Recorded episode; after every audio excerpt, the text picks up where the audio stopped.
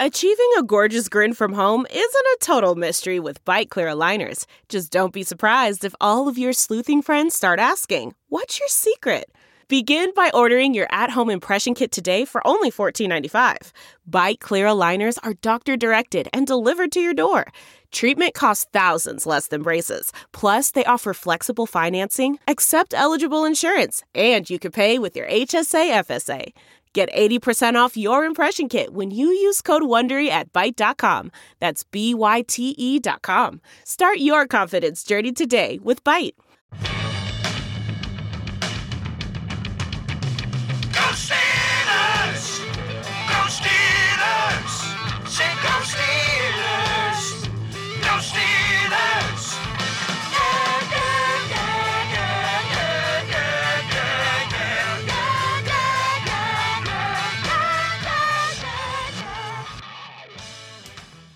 Welcome to the Steelers Outpost podcast, episode 11. And Nicholas, there is your early Christmas present. The Pittsburgh Steelers 40, the Tennessee Titans 17. Boom. Boom. Love it. What we've this been waiting the best week of the year. Yep. Not only did the Steelers finally get over 30 points, they uh, added added some style into the thing and dropped a 40 burger on them, beating a very solid Titans team who was six and two coming into the game. Obviously dropped to six and three after getting dominated by the Pittsburgh Steelers. You got to see the offense finally come alive and do pretty much what we thought it was capable of. Even though it wasn't a perfect game, Steelers still blew them out of the water. Well, what's great is that we went from a team that ha- could score 40 points a game on paper to finally uh, actualizing that potential. So good to see that. But before we move any further, there is a news flash, and it's not Newsflash, good. ladies and gentlemen. Marcus Yeah. Gilbert suspended for four games. Woo! Where did that come from? Well, it wouldn't be a Steelers season uh, in the Killer Bees era without a suspension in there. So Marcus Gilbert took one for the team. He knows that it's a motivating factor these days. Martavis, uh, he's out of he's out of lives basically with that. So I mean, he has no choice but to walk the straight and narrow. So so I guess Gilbert went and got himself a little suspension. He apologized for it already. He's not going to appeal the suspension. He's going to serve the suspension. Uh, not ideal because he is one of the best right tackles in the entire NFL. But luckily for the Steelers, there's some depth, and obviously uh, Gilbert's already missed a bunch of time this year, and we have Chris Hubbard to fill in for him, who, you know, isn't quite as good as Gilbert, but you got to feel good about him. Yeah, so if we're going to lose somebody, this might be this stretch of games is probably as good a time as any between Gilbert and uh, Finney if he needs to come in for somebody else who might go down. So not not ideal, but it's not as if we just lost Ben. Right. Well, and, and knock on wood too. But you're right. It's the right. It is the right part of the schedule. The Steelers already beat the Ravens and and the Bengals when Gilbert wasn't playing. I saw a cool stat, um, a telling stat from Steelers Depot on their Twitter account saying that Gilbert has actually only played 279 snaps this whole season. So that's less than 40% of all the snaps.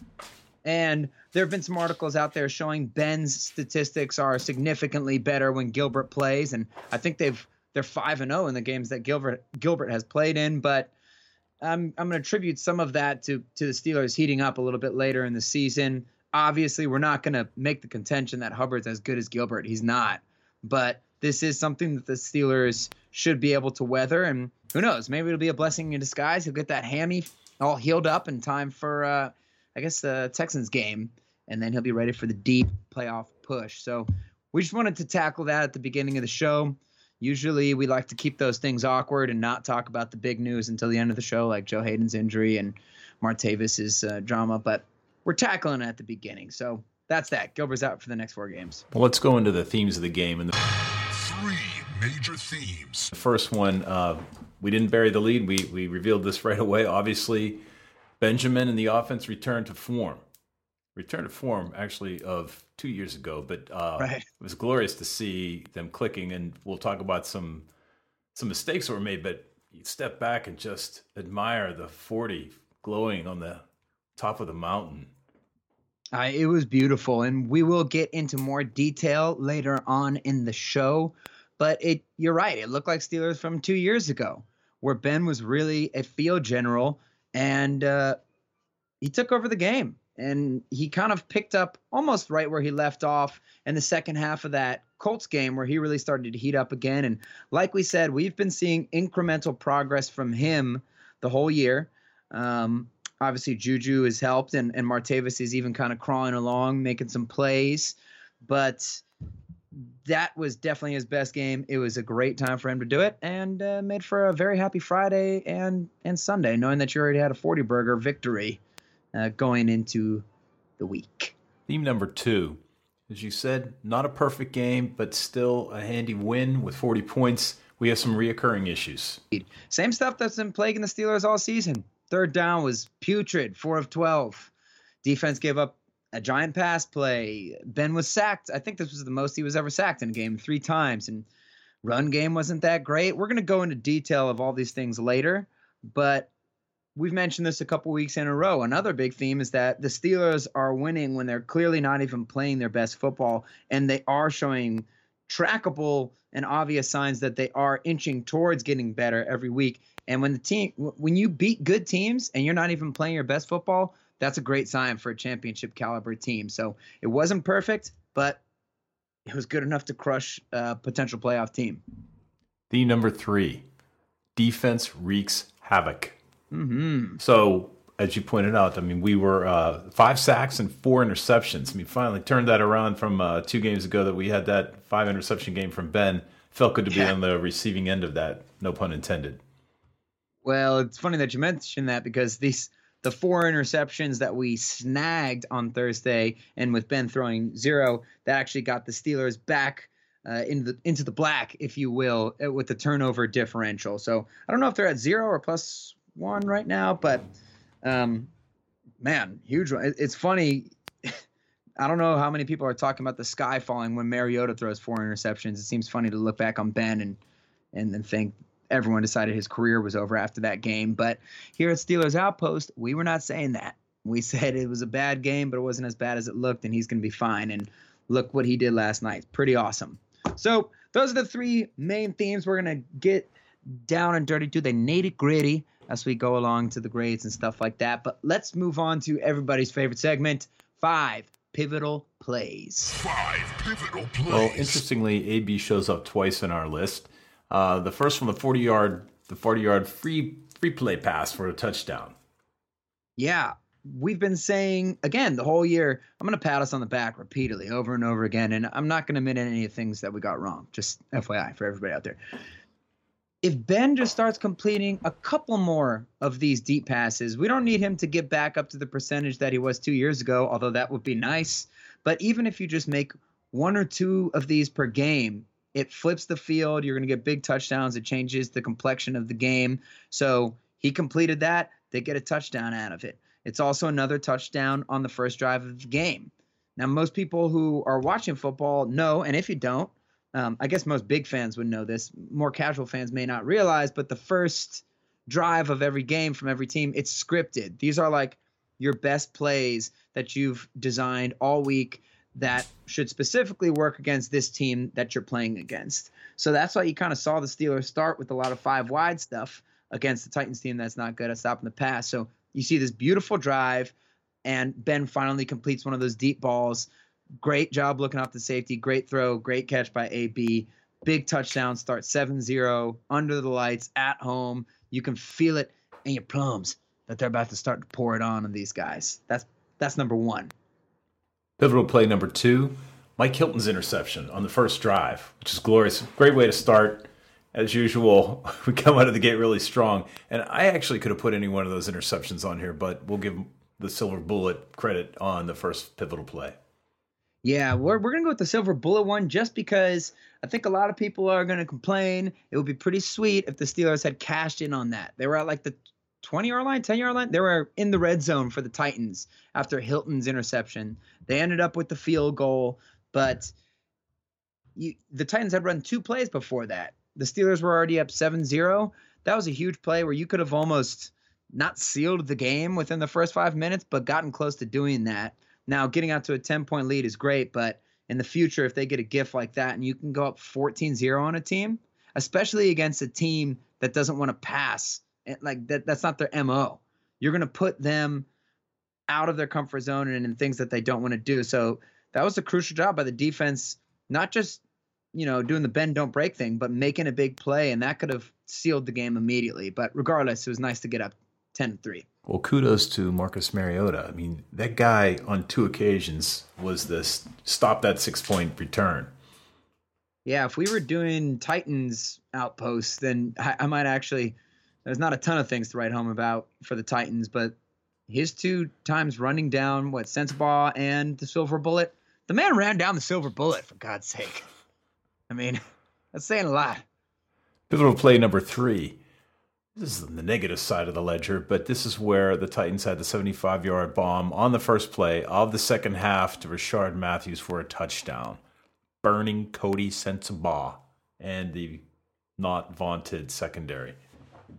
Right. So this is happening every week now, which is great. Uh, I know who Rishard Matthews is, but I had to look up how to spell his name. The dude spells his name with an I. Richard. Come on, man. It's French. We can't let can't let that happen. Richard. Okay. I'm gonna go back to the back to the Woodhouse, work on that French accent. But regardless, another huge pass play. That's three in two weeks. Not good stuff. Also, when the Colts, I think it was the second play of the second half, when the Colts threw their 60-yard touchdown, their second one of the day. This was, I think, the first or second play of the second half as well. So, if I'm the Steelers, I'm gonna sit back when the second half starts. The Titans coaches said after the game that they had drawn that play up at halftime based on some stuff that they were seeing seeing the Steelers secondary do. Kind of sucks because Sensabaugh had that beautiful interception later in the game, which he kind of negated himself down back to zero by giving up that massive touchdown. But if the Steelers cut out those giant plays, oh my goodness, they'll be holding people to 10 points a game. Well, maybe they should go to prevent for the first series in the second half. Mm, I like it. Speaking of the second half, little uh, little more than six minutes to go in the. This is pivotal play, play number four. A little more than six minutes left in the third quarter. The tri- Titans are driving, and they get down to the Steelers' eleven, where Cam Heyward drops Marcus Mariota for a 15 yard sack. Boom. That was a great play by Cam. Uh, Cam is legitimately in the running for defensive player of the year. We're going to talk about him later, but definitely a big play by him. They ended up making the field goal, so it, it was more of just a third down stop than something that that took a score away. I'd say maybe even bigger play was I think the play before, two plays before when Delanie Walker dropped the wide open touchdown pass. Beautiful throw and read from Marcus Mariota. He got all the way behind the defense because that's how we do it in the secondary here. And super sure handed guy, but not on that day. He dropped it, and some people are uh, asserting that that could have changed the whole complexion of the game. I don't know. The Steelers, after that point, rolled all over them. But but those things, you know, they do can change the complexion of the game. So Well, look, if that was a pretty big he- drop by him. If they uh, get the touchdown rather than field goal, it's not 23 17, it's 23 21. Now they're a field Right. goal away from a victory. So maybe it was a turning point. Pivotal play number five AB's acrobatic helmet catch in the end zone. Put a David Tyree on him. He is the greatest player to ever play football. It's hilarious. Over and over again, we keep saying, "Oh my gosh, that's his best play," and then the next week we're like, uh, "We were wrong because his new best play was this play. This one might be the best of all of them." I don't know. That was unbelievable. It was the nail in the coffin. It looked good. It was a great throw. It was a skilled catch. Part of me wonders if he did it on purpose because he's that good. You mean he predicted it? He set it up? He said, I'm not going to use the other hand. I'm, gonna- let me see if I can catch this with my helmet. Oh, I can. Cool. There's another million in my pocket. Well, let's go into the grades. And let's start, as we always do, with the offensive grades. Offensive grades. Offensive grades indeed. And it should be a good day for that. The offense did a great job. You score 40 points. I mean, benefit off some turnovers, of course, but what did we have? Four touchdowns. That's more than we've had all season. It's a great job. There were some deficiencies, like we mentioned, the red zone and third down things. Situational football is still lacking. It's lackluster. It's nasty. We need to improve that stuff. But I think the Steelers will be able to. The Titans are one of the best third down defenses in the league, along with the Steelmen, actually. So here's the best thing about the offense. This is what I like the most. The thing about the Steelers' offense, what it's supposed to be, and what it has been for stretches, never consistently, but for stretches over the last four years, like or the Killer Bees era, it's supposed to be a versatile offense that can kill you in any which way. A great elite offensive line, elite talent at wide receivers, elite quarterback, elite running back. You should be able to just look at the other team and sort of beat them Patriots style. The thing about the Patriots is they say whatever your defense is bad at, that's what we're going to become on offense for that particular week. And that's what the Steelers did against the Titans. Titans are a great run stopping team, but they struggle a little bit against the pass. Not to mention their Dick Dick LeBeau coach defense, and as much as we love him, we know that his defenses are susceptible to the death by efficient paper cuts.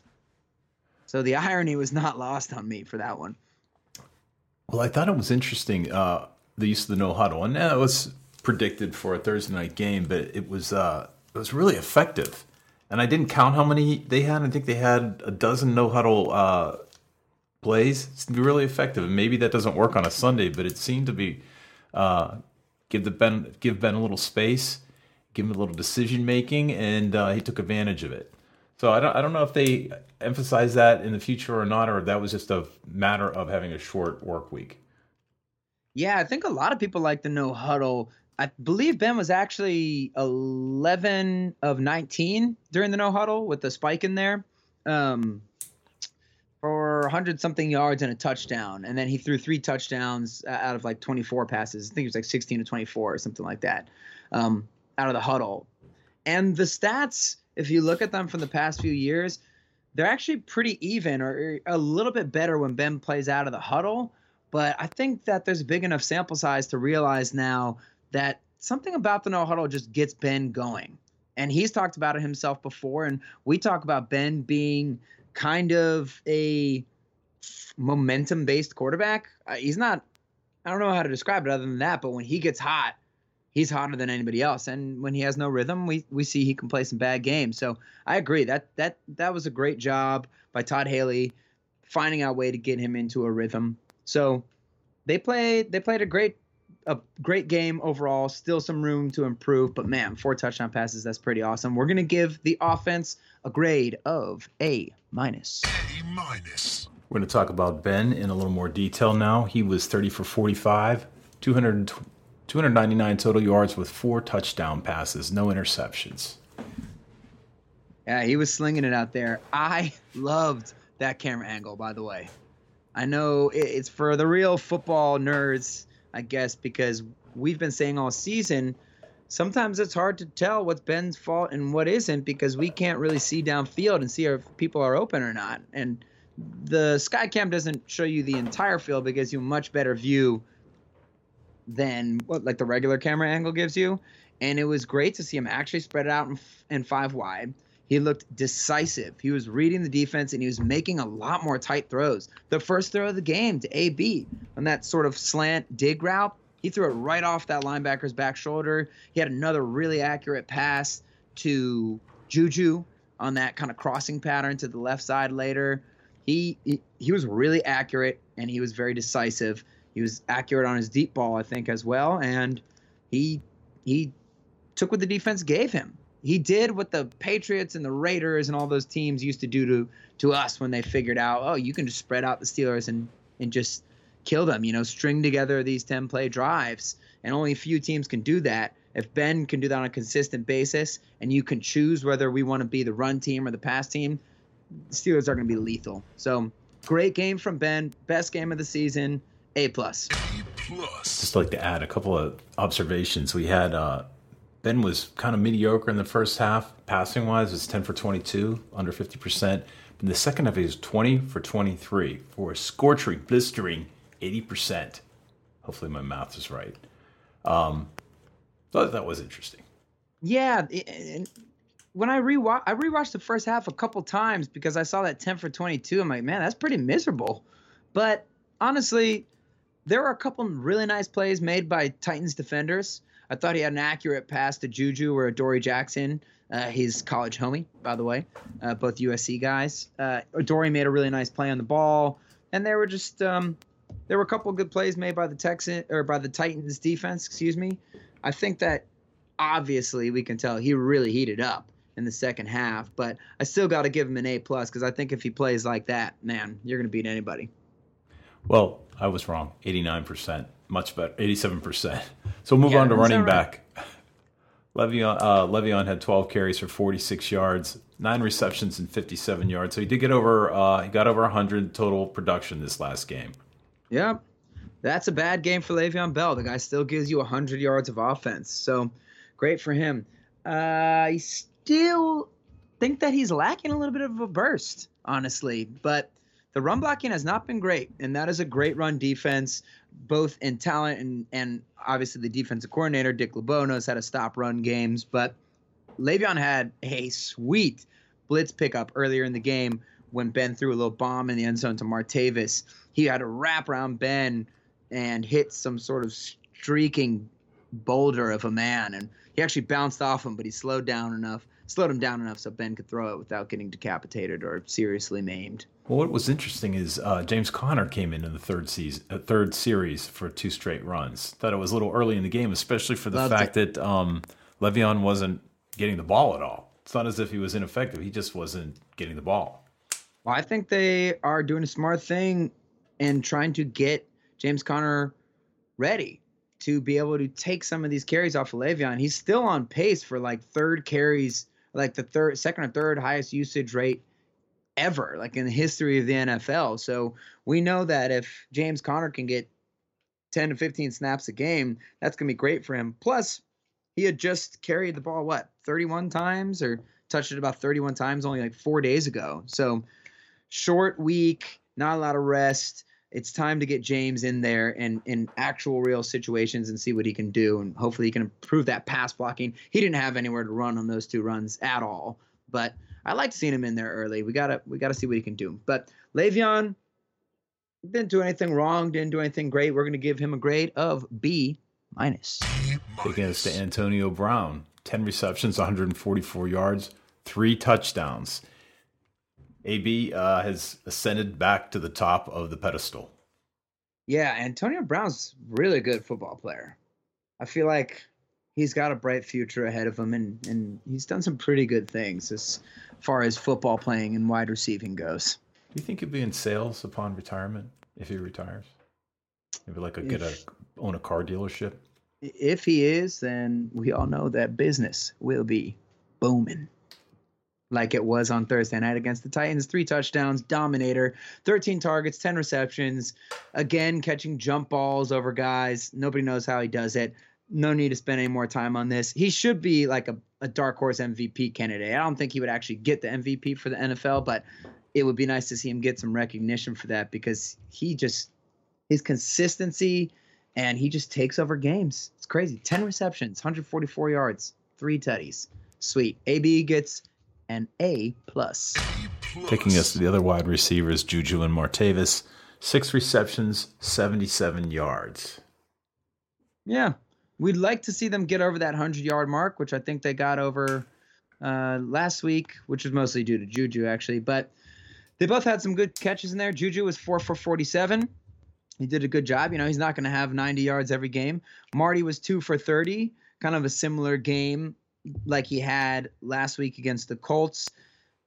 I will say one bad thing, though, is I, feel like Marty needs to make that catch in the end zone. On that play where Le'Veon picked up the blitz, Ben threw it, I think it was from the 20 or 30, 30 yard line or something like that.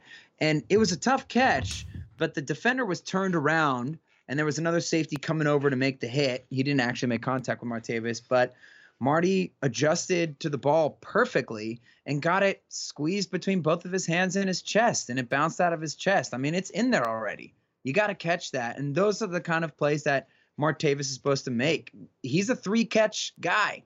He's either going to get you three for 40, but if he's at his best, you know, he can get you three for 60 and get that long touchdown. That's what we need him to do. That's what he needs to do for his career. And it was kind of a bummer to see him drop that one, even though I acknowledge it's it's a tricky one, but it's one that he's got to make.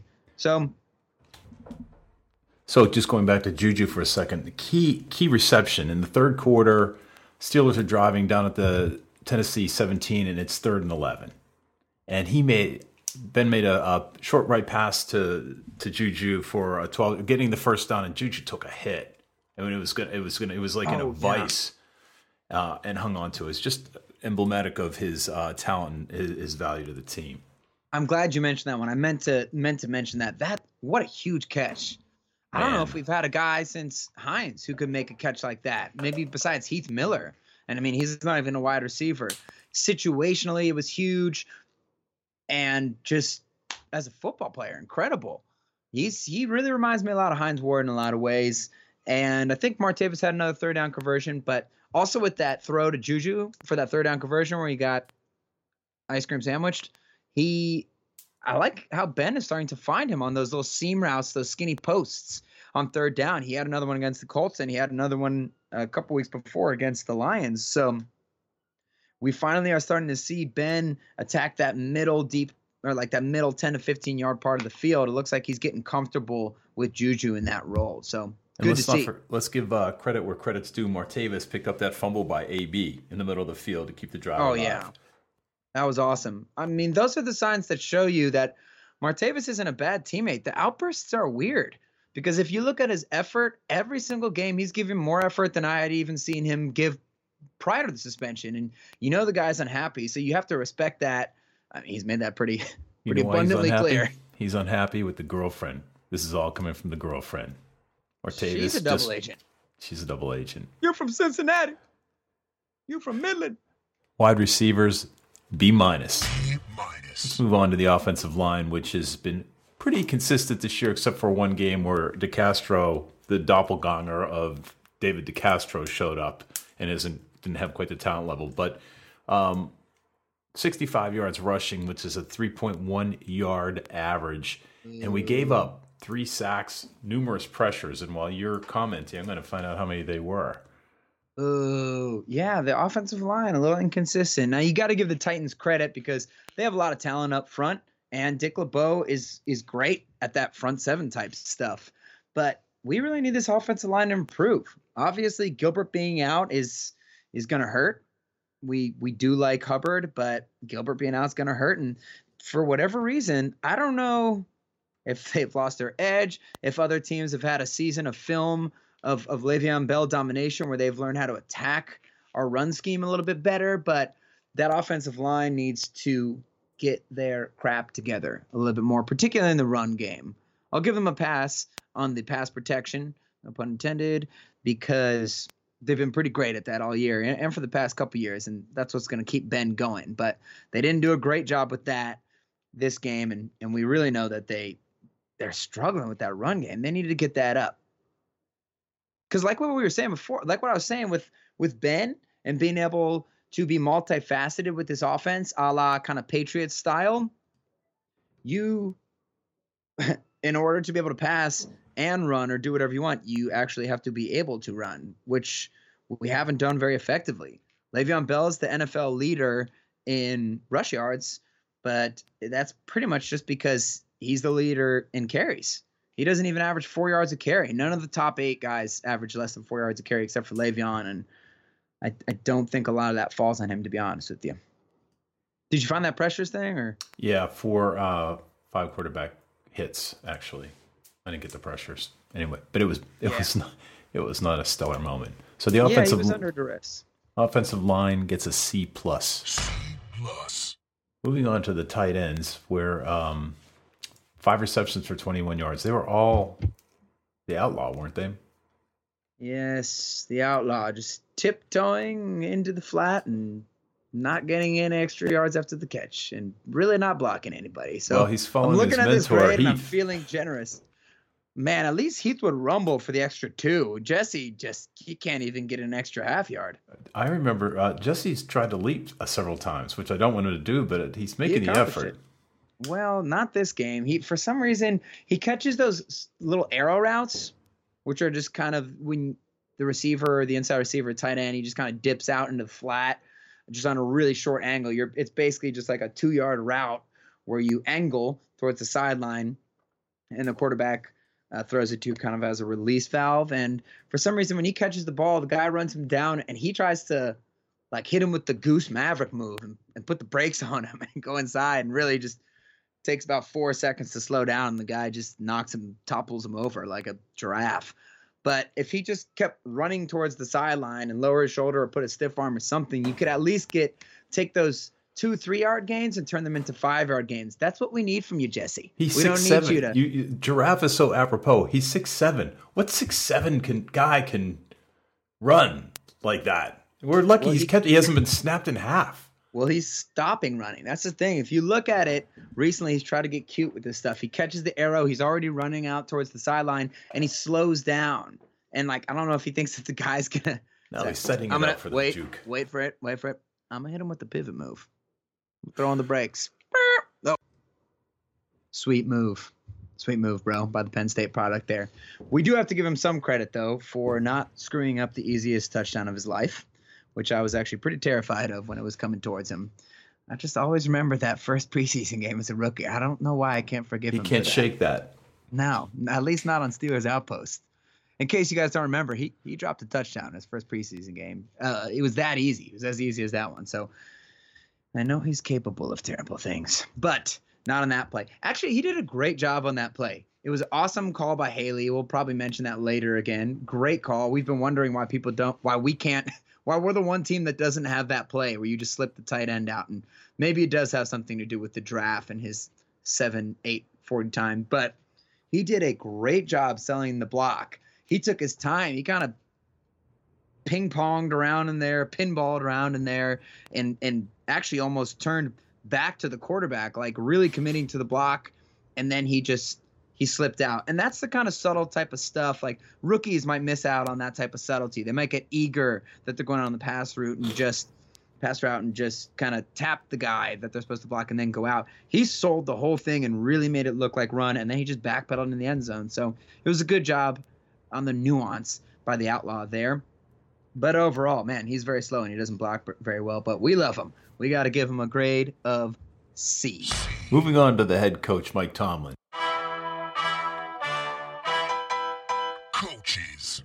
Uh, you pointed out at the top of the show that he pulled a, a page out of the Patriot play, playbook and took advantage of the Titans' weaknesses. A page out of the Patriot playbook, indeed. It's a lot of People are gonna think there. we're obsessed with the with with the Patriots, and that's because we are, and it's not just because we have to play them, but man, they they do everything right. I, I kind of hate it when people say they're like the Spurs of the NFL. The Spurs are the maybe the Patriots of the NBA. Come back when you've dominated like the Patriots have, but they're really just they're just so far ahead in terms of coaching and strategy and what they do. So it's kind of cool to be able to compare to them. And you, you see how they've won over the years and it's good to see hey the steelers have the talent to be able to do that kind of stuff. So it was nice to see tomlin attack the titans weakness particularly on a short week. Again as we have the issues with road favorite tomlin team we have the anti issues with primetime tomlin where the steelers thrive crushed it again love it love when your coach gets your team up when you're under the lights. Beautiful stuff. Got to give him credit for that. That's the culture of the team. He, I think he said after the game, what would he say? When the lights come on, the stars come out. Damn right. Mike Tomlin gets an A. We'll wrap up the offensive overview with a uh, with Todd Haley, who, as you pointed out, attacked what he was giving. Uh, I put and I, I made the observation the no huddle seemed to work really well. Yeah. Well, this is the first time like a year where they've had the confidence to just ignore the run. Some people might think that Le'Veon Bell got shut down with the 12 carries and 46 yards, but nah, we didn't even try to run with them. That wasn't the plan. We'll we'll play that game all day. We know you're going to sell out to stop the run, and we know you're, that you're not that good at stopping the pass. So we're going to pass it all of you. He called some creative plays. I liked the call on the red zone to Jesse. That was a new type of red zone play we hadn't seen in a while. I like how he's being aggressive when we get on that 10 yard line. We talked about that last week. Just throw when you're on the 10 yard line. For whatever reason, Ben does better from the 10 than from the 5. Yeah, if we get it down to the three, let's go for that delay of game call because that seems to work out better for us. This is the kind of Tommy Ball creative experimental thinking that the Steelers need to start taking more seriously. Contrarian thinking. Yeah, but once you go from the, you don't want to go from the 10 to the 15. The 10 to the 9, that's the sweet spot. Fair. So I thought that he called a great game, and the boys they executed well. Haley gets a grade of A. So let's move into the defense. Um, Defensive grades. we're gonna. Uh, so first, we'll start with Keith Butler. We'll start with uh, my observation is that he down dialed down the pressure from the defensive line. I don't think it was a matter of. I mean, and the defense clearly got to to Mariota a few times. But as I was watching the game for the second time, I think they put the brakes on, and maybe it was a matter of containing Mariota. But either way, it was effective. The Titans rushed for basically no yards during the game. Yeah, that's a great point. I mean, besides that one touchdown run, which was very close to not being a touchdown, Mariota never really broke the pocket and made a big run, which is such a huge part of his game. So, give credit to to um, I almost said give credit to Dick LeBeau. wrong, wrong I sideline. do. It is sad. I'll give it to him anyways. He's a great man. But give credit to Butler for getting his defense disciplined like that, and give credit to the defense for executing it. Well, I wonder if that also tied into the fact that I didn't see a lot of blitzing this game. I mean, uh, no blitzing, and um, maybe it was part of the same strategy to to, to to worry about more contain than pressure. Anyway, we're going to give Keith Butler an A minus. A minus. Why don't we move on to the defense now?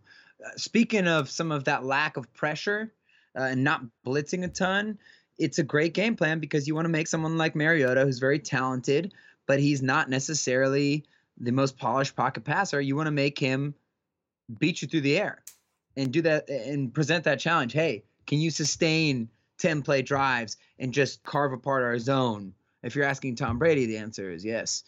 If you're asking Ben Roethlisberger, apparently the answer is yes as well. Now, thank God.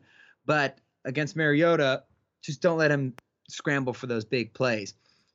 They held the Titans, like you said, to no rushing, 2.5 yards per carry. 50% of the drives resulted in 10 yards or less. It's pretty awesome. The four interceptions, the five sacks. Obviously, the big bugaloo would be the long touchdowns. Steelers got to cut that out, man. But if they if they do cut that out and some of those explosive pass plays that the other teams are getting, man, they're going to be unstoppable. But they're not yet because they give those up on a very regular basis. There are four explosive plays in this game. So we'll give the defense an A minus. A minus. Moving on to the defensive line. Again, I uh, I noticed a, a, a palpable lack of pressure, but ma- not not from the defensive line as much as from uh, outli- outside linebackers in the corners. The defensive line tallied four sacks, six quarterback hits, and four tackles for loss. A loss. So Cameron Heyward, I don't what year is Cam in? Sixth, seventh Uh, year? Just read the thing on Bleacher Report today. He was drafted in third. No, please continue, and I'll find out. Well, it's around that sixth, seventh, or eighth, or something like. Yeah, maybe eighth. That seems too late. But regardless, the guy's having a breakout year. I mean, he's been a good player for a little while. I mean, I wouldn't have been mad if he made a Pro Bowl recently in the past few years, but I I wasn't upset when he didn't make it either. He's just a very good player for the Steelers. But now the guy's a legitimate contender for Defensive Player of the Year. He, it's crazy to see a guy improve, take such a leap at this stage in his career. Like usually you see them go from rookie to sophomore year, or that sophomore year to third year, and really establish themselves. But he's had had kind of like an Antonio Brown type progression where he played well as a rookie, and then the second and third years just got better and better, and then it's kind of exploding now in in the middle section of his career. He's the man. I mean, he's competing with AB and maybe Shazier for the Steelers MVP for this year. He had another sack with one arm this this week. That's like two weeks in a row, I think, or, or maybe it was from another game. But yeah, Cam is awesome. Tuitt has really been emerging again. He seems healthy, and the depth along the defensive line has looked pretty good. I think LT Walton got a sack. LT Walton got a sack. Um, Cam was first round draft pick out of Ohio State in 2011. Okay, There you go. there you go. Defensive line A plus A plus. moves us to the inside linebackers. Uh, totaled 17 tackles, one sack, and three quarterback hits. I thought they they gave great pressure when asked to, and um, squashed the were part of the run squashing um, tentacles of the defense. Love it. Poetic. Did Vince have a sack? I'm blanking. Vince did not have a sack. What was the one with the one sack too? Vince uh, had a sack. Man, Wow, he's great rusher of the pass. Well, I didn't remember Shazier having one. I did remember somewhere in there Vinny having that. The man knows how to blitz. What a great perk of getting him as the starter, man. I mean, he's not quite Lawrence Timmons, but there really has not been a big drop off, and he is a better pass rusher than Lawrence Timmons. Crazy. He- he- I don't know what his streak is. It's been a bunch of games in a row. So Vince has played well, and Shazier giveth, and Shazier taketh away because he missed a bunch of tackles and he made a bunch of tackles. 10 combined, five solo, five assists. He's the man. It would be nice, sort of like how we talk about Benny, like, we don't need you to hit every deep ball, just hit a couple more during the game. If Shazier could just hit one or two more of those tackles behind the line, then that would significantly change the outcome of the game. Those are probably if he makes those tackles, those three, four, five yard losses, the odds of the other team having a punt goes up probably exponentially. I'm not going to look up those numbers. I'm just going to use common sense there. And those are big game changers. So he just needs a we need a little bit more from him to see him kind of realize his his full potential. But hey, he covers a lot of mistakes and he's the big play guy like we haven't had since Troy. Well, I just wanted to jump on the Vince the Vince bandwagon and extol some more virtues. I mean, he's a renaissance man. He had seven combined tackles, six by himself, or I'm sorry, six tackles, one sack, ta- two tackles for loss, and three quarterback hits. Shazier doesn't even tally that many. So Vince Williams is all over the field. Didn't he have like 17 or 19 tackles against the Ravens? I mean, we were all excited about Vinny for a couple years because he had to step in for Shazier a lot over the years. And whenever he did, he's just a tackling machine. It's kind of funny. I haven't seen him have that giant of a game yet tackling, but he's He does really everything. rounding into a great player. Yeah. Yeah. I mean, he's he's a great clarinetist. He's a whittler. He's not a bad calligraphist either. So A minus for the inside linebackers. Now we're going to look the outside linebackers. All right, those guys. There's not a lot to talk about here. I will give them credit for containing Mariota, though, on the bright side. Um, there were some times when Derrick Henry was able to bounce it to the outside and made our defenders look like children. That was a little upsetting. But they didn't have a lot of opportunities to rush the passer like we see like like we've seen all season they don't really know how to beat their guys one on one. I I really am starting to get a little bit concerned about Bud. I mean, I wouldn't say concerned as him as a liability, but just man, the guy was Not reaching potential. Yeah, he's not. I expected him to to get a little better this year. I mean, he's a physical freak, but it's just we need to see more from him. And I'm getting a little bit nervous. I was hoping that you'd see it probably by this point in the season, him starting to heat up. And he's had flashes for sure. Like that Bengals game, he had a couple good ones. But TJ Watt, you know, he's a rookie. He's doing some good things. He's obviously covers really well, but we, we just need to see a little bit more from Bud. But overall, they were solid. They're reliable. Well, Bud Bud spent a lot of time dropping back into coverage too. I mean, again, he, he's kind of getting handled when he's rushing. He, he has the same move up the, over the top and doesn't get there. Again, we'll mention that he needs two more inches on his reach.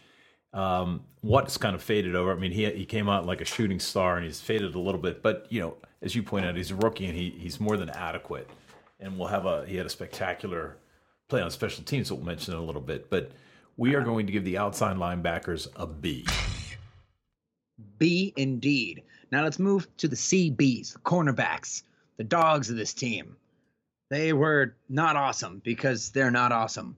So I where do you start here? It was pretty awesome to see another actual athletic interception by a cornerback when Sensabaugh jumped that route.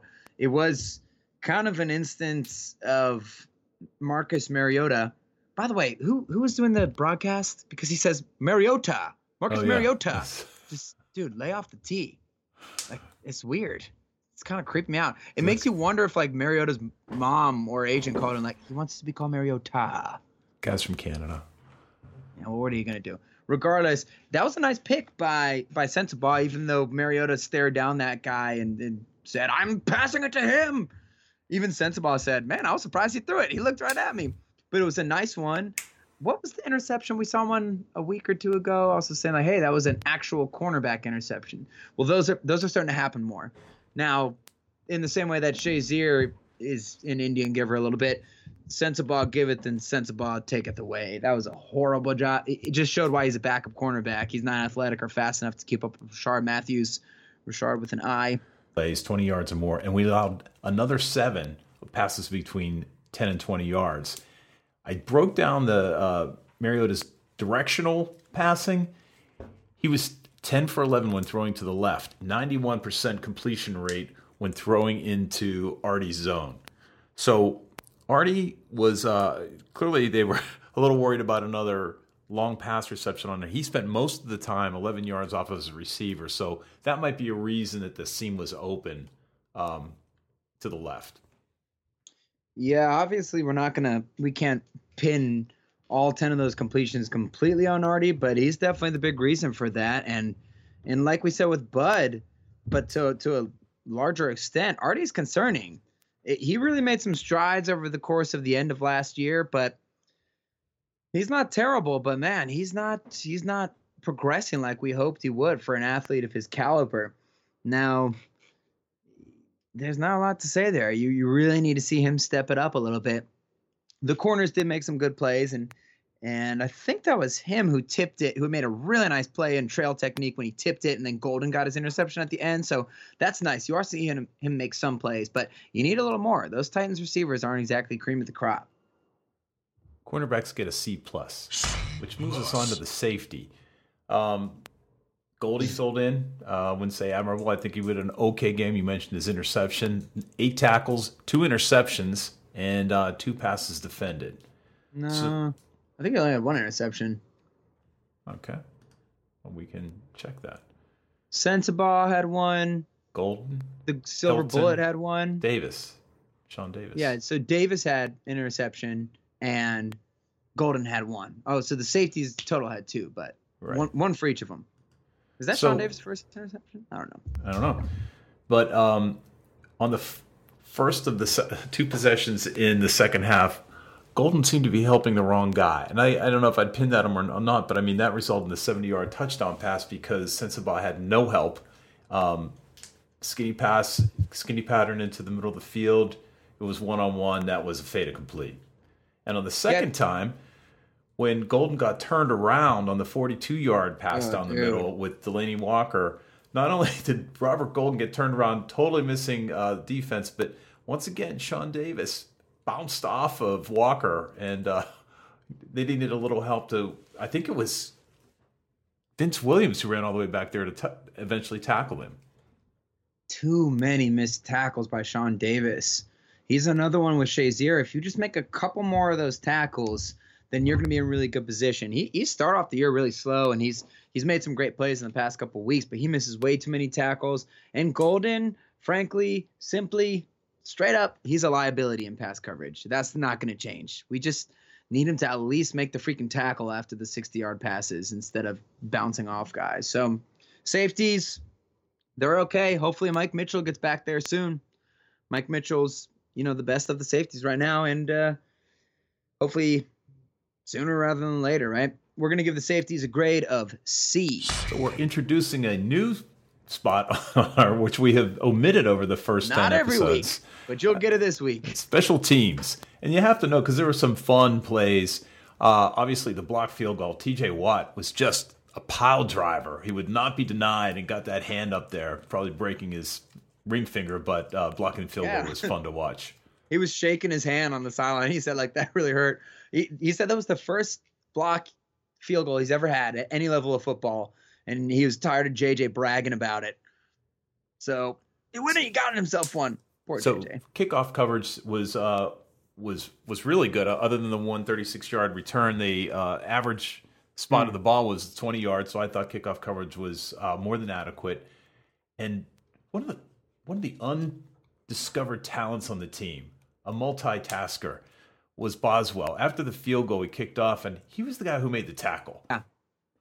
Took matters into his own hands. No, in all seriousity, never do that again, please, boss. Just let him score. I still have shades of Squishy, aka Shaun Suisham, the best kicker in Steelers history. Hopefully, Boz can outdo him there. He's already on a good path. But Squishy uh, tried to make that tackle in the Hall of Fame game against the Packers, and now his career is over. So just don't tackle him. So we're at the end of the show. Let's take a look forward to the Steelers Packers game on Sunday at midnight. I'm sorry, 8:30. Same thing. Right. Well, the Packers are absolutely terrible, so the Steelers will probably win this one by one in the final play of the game. But no, in all seriousness, again, hopefully the Steelers really take care of business. Baltimore just shut these guys out. And speaking of Baltimore, Baltimore's back on the swing of things. They're in the run for a playoff spot now. They are healthy on defense. We know how incredible that defense can be, especially when they have the big world eater Brandon Williams back in there. But after the after the Packers game, where the Steelers will take care of business, I fully expect them to. They got we got to play the Bengals and we got to play the Ravens. Neither one of those is a cakewalk. And then obviously you got the paid the big Patriots game after that, and then you got the Texans without Deshaun Watson, and you got the Browns. Now, the rest of the Patriots schedule is pretty much a cakewalk. It's all interdivisional games against that crap fest. And the Jaguars are only one game behind the Steelers at seven to three, and they got the tiebreaker over the Steelers, and their schedule isn't exactly difficult either. So, not to end on a on a nervous note, but let's be happy the Steelers look like they're poised and ready to go. But there's actually some pretty stiff competition for that number one or two seed. That's not quite locked up yet. Steelers need to take care of business against the Packers and then in their division, and then come what may against the Patriots. So please communicate with us. We give you multiple channels to talk to us. Visit us on www.steelersoutpost.com. Drop us an email, steelersoutpost at gmail.com. And now the new means of communications, our Twitter handle, which you could probably guess what it is. Yeah, go for it. So anyway, uh, we want to wish everybody a happy Thanksgiving. Thanks for joining us, and we hope to join you. Do join us again next week. And until then, see ya. Okay, bye bye.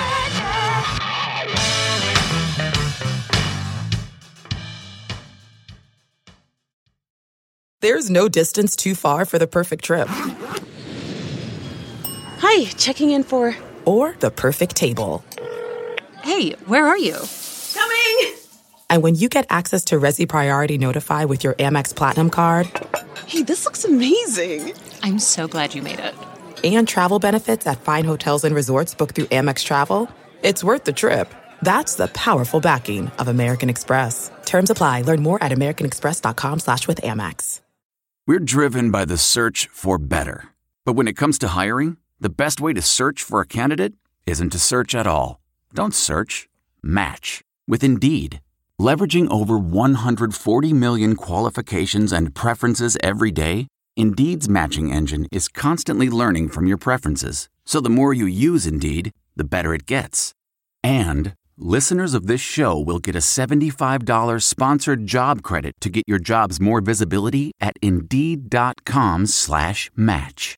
Just go to Indeed.com slash match right now and support our show by saying you heard about Indeed on this podcast. Indeed.com slash match. Terms and conditions apply. Need to hire? You need Indeed. Delve into the shadows of the mind with Sleeping Dogs, a gripping murder mystery starring Academy Award winner Russell Crowe. Now available on digital. Crowe portrays an ex homicide detective unraveling a brutal murder he can't recall. Uncovering secrets from his past, he learns a chilling truth. It's best to let sleeping dogs lie. Visit sleepingdogsmovie.com slash Wondery to watch Sleeping Dogs, now on digital. That's sleepingdogsmovie.com slash Wondery. Searching for NBA playoff coverage? We've got you. The Old Man and the Three, presented by BMW, gives you an inside look into the world of sports. Hosted by former NBA sharpshooter and Duke legend JJ Redick and sports writer Tommy Alter, The Old Man and the Three offers unprecedented access to the league. Tommy and JJ discuss the NBA and interview some of the biggest names in the league, like Devin Booker and Luka Doncic. NBA final season is the perfect time to dive in, and you can listen to The Old Man and the Three wherever you get your podcasts. To hear episodes brought to you by BMW. Push the limits this NBA season with the brand that set the ultimate standard BMW, the ultimate driving machine.